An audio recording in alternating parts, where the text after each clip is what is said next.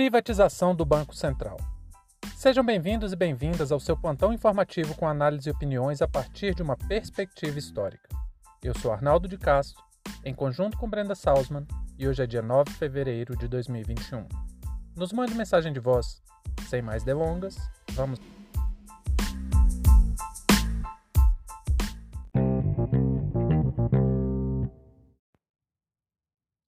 Presidente da Câmara dos Deputados, condenado por improbidade administrativa, Arthur Lira, anunciou para essa terça-feira a votação do projeto que prevê a autonomia do Banco Central. A proposta assegura que a presidência do órgão será indicada pelo presidente da República, mas terá mandato fixo de quatro anos após sabatina no Senado Federal e só poderá ser destituído do cargo em caso de condenação por improbidade administrativa. Além disso, transformará o Banco Central em uma autarquia, sem estar diretamente subordinado a nenhum ministério. Na prática, é a entrega da escolha da política econômica para o setor privado, engessando as diretrizes econômicas e, assim, dificultando qualquer mudança. Quando a gente se depara com projetos como esse, que carregam até um nome bonitinho, autonomia do Banco Central, a primeira pergunta que temos que fazer é: a quem interessa essa mudança? Aí vem a segunda pergunta: quem está propondo o projeto? E por fim, quem está apoiando o projeto? A primeira pergunta, apesar de fácil de responder, não é tão óbvia. Os grandes interessados nisso são bancos privados e operadores do sistema financeiro. Isso porque o engessamento da política econômica acaba dificultando que novas experiências econômicas sejam colocadas em prática. Para entendermos o primeiro perigo dessa proposta, primeiro devemos entender qual o papel de um banco central. No caso do Banco Central do Brasil, suas principais funções estão relacionadas ao controle cambial e ao controle monetário, ou seja, regulam tanto a emissão de moedas quanto a disponibilidade de crédito e a flutuação da nossa moeda no mercado internacional. Além disso, decide sobre a oferta de títulos da dívida pública e a taxa de juros aplicada para esses títulos. Outra função pouco falada, mas essencial, é a sua tarefa de supervisor do sistema financeiro. E é aqui que mora o real problema. Tem uma turminha aí que acredita com fé quase religiosa em uma espécie de metafísica que não passa de um terraplanismo econômico, que é a ideia de que o mercado por si só se regula. Ele se acomoda da melhor maneira possível quanto menos interferência tiver. É como se existisse uma força extra-humana, uma espécie de espírito nativo da economia, que, quando age sem interferência, aloca melhor os recursos, de acordo com o espírito extemporâneo do Deus mercado. E quando essa turminha pseudocientífica fala em interferência ou intervenção, sempre colocam que o par oposto do Deus mercado é o Estado malvadão. Ou seja, o capeta da economia é a intervenção estatal. Mas na verdade não existe nenhum espírito natural. O mercado é constituído por relações e interesses estritamente humanos.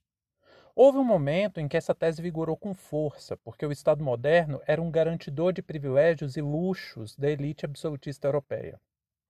Na era moderna, nos reinos absolutistas, o poder se concentrava nas mãos da nobreza e, naquele contexto, o Estado decidia onde, quando e como deveriam ser aplicados os recursos, quer fossem do Estado, quer fossem privados. O auge da revolta contra esse tipo de atividade estatal foi a era das revoluções, e o grande marco é a tomada do Estado pela burguesia com a Revolução Francesa. Hoje a situação é diferente. O que temos é uma burguesia que tomou o Estado para si e busca garantir cada vez mais que o Estado trabalhe para os seus próprios interesses particulares. Ou seja, o que deveria ser o garantidor do bem comum é um vassalo do sistema financeiro. E é exatamente por isso que propostas como a autonomia do, do Banco Central ganham tanto apoio de setores como a oligarquia da comunicação brasileira e grandes empresários, pois eles sabem que quanto menos poder sobre o sistema financeiro tiver o executivo, mais fácil é de manter um sistema de exploração como o que temos. Vamos lá. Grande parte das pessoas não sabem explicar o que é o tal do tripé macroeconômico, tanto que o seu presidente da República, Jair Bolsonaro, já falou com todas as letras que não sabe o que é. Olha só, quem vai falar de economia por mim ah é minha equipe econômica no futuro. O senhor já está montando uma Tá, equipe? tô- pensando, porque olha só, Por exemplo, como- pensando em alguns Como o nomes. pessoal exige de mim a questão de entendimento em economia, então teria que exigir eh, entendimento em medicina. Eu vou indicar o ministro da Saúde, é, tem um entendimento de questão de Forças Armadas, vou indicar o ministro da Defesa, tem entendimento sobre, por exemplo, a questão da agropecuária, vou indicar o ministro da, ministro da Agricultura. Então, é uma- um exagero nessa parte aí. Sim, seu presidente, um cara que não faz ideia do que é o básico da política econômica do país, quer entregar todas as decisões sobre esse tema para sabe-se lá quem. O tripé macroeconômico é o pilar da economia brasileira desde o governo FHC. É a atuação da política para controlar a saúde financeira do país através de três pontos-chave: a produtividade, a valorização da moeda para que não flutue ao ponto de atrapalhar a balança comercial e o controle inflacionário para manter o consumo viável, porém sem colapsos generalizados. Então, superávit, controle monetário e controle inflacionário. Essa é a espinha dorsal da nossa economia. A oferta de moeda e crédito acompanha diversas questões. Se uma estiagem muito longa interfere na produção de soja, isso vai ter impacto em toda a estrutura. Se uma guerra eclode em território de um parceiro comercial nosso, também. Se uma pandemia leva a China a comprar mais soja para se precaver de uma escassez futura, isso tem impacto direto na nossa vida. E para evitar colapsos, crises e, e, e recessões, o Banco Central atua para flexibilizar créditos, títulos, dólares e assim tentar minimizar os danos. E ainda que a maioria do eleitorado tenha optado pela pior de todas as propostas eleitorais em 2018, no nosso atual modelo, o Banco Central é obrigado a atuar de acordo com a vontade do povo. Por isso, adotamos um sistema eleitoral com mandato de quatro anos para o Poder Executivo, porque é a partir do interesse do povo que, em tese, um programa econômico deve ser adotado. E ao longo desse mandato, caso haja dificuldades ou problemas, o Executivo tem margem de manobra para mudar suas ações.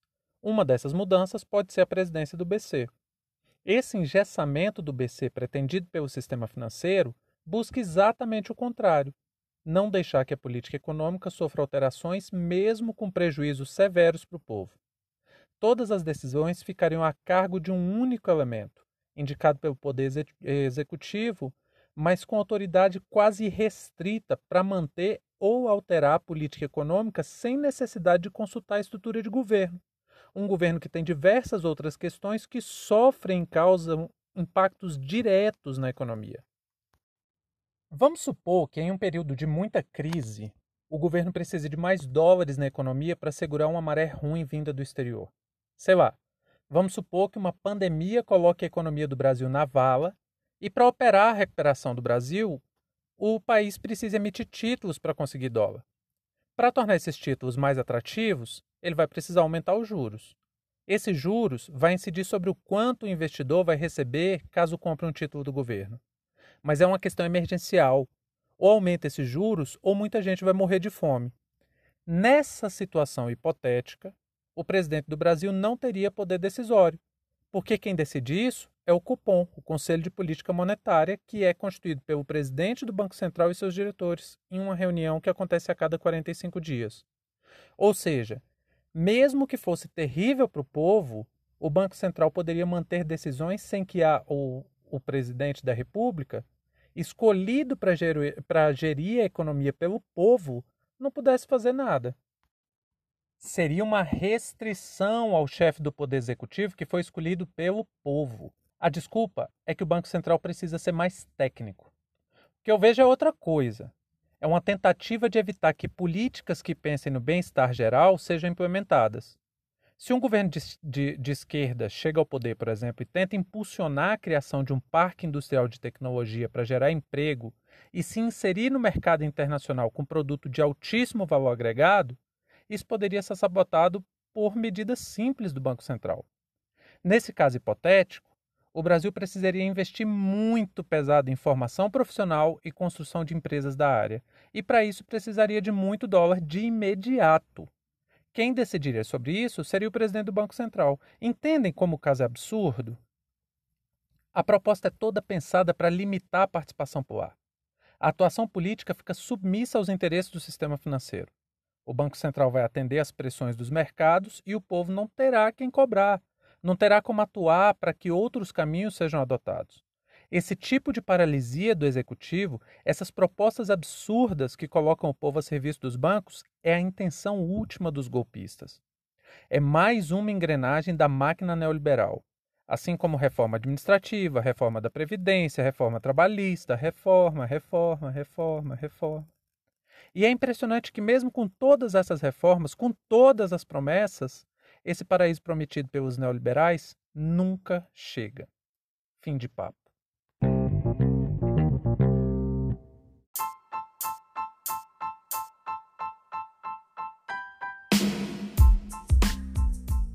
Entre tantos fatos que nos cercam e com a velocidade de informações a que estamos submetidos, essa foi nossa escolha para o destaque de hoje.